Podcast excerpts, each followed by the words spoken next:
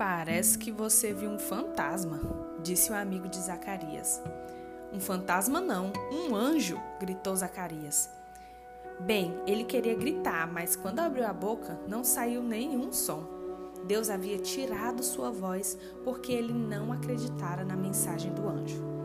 Zacarias tinha acabado seu trabalho no templo e apressava-se para chegar em casa e ver sua esposa, Isabel. Tinha algo importante para lhe contar se conseguisse fazê-lo entender. Você ficou louco? Isabel nunca vira seu marido daquele jeito. Como sacerdote, Zacarias normalmente era quieto e sossegado, mas agora pulava, sacudindo os braços e tentando falar. Sua voz, porém, não saía. Você quer me dizer alguma coisa? Diga! Isabel estava aborrecida e Zacarias também.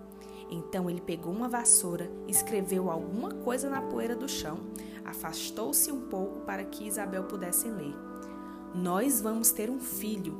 Agora eu sei que você ficou louco. Você sabe que eu já estou velha demais para isso.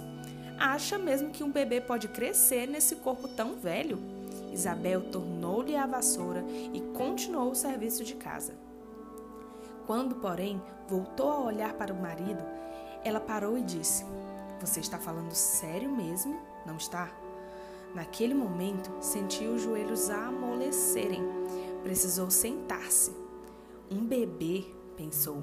Depois de todos esses anos eu vou ter um filho? Os meses seguintes foram gastos na preparação daquele acontecimento abençoado. Zacarias fez um berço e Isabel tricotou sapatinhos. Venha rápido, ela chamava, e o marido, colocando a mão sobre a sua barriga, sentia o neném chutando. Muitas vezes Zacarias ficava chateado por não poder dizer a ela o quanto estava animado com o nascimento de seu filho uma criança especial que cresceria para anunciar ao mundo que o Messias estava chegando. Quando aquela preciosa criança nasceu, todos os parentes de Isabel e Zacarias vieram para comemorar.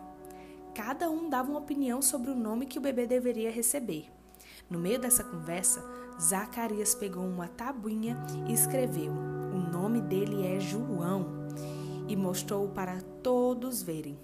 Isso é o que o anjo lhe dissera. Imediatamente a voz de Zacarias voltou. Ele e Isabel glorificaram juntos a Deus.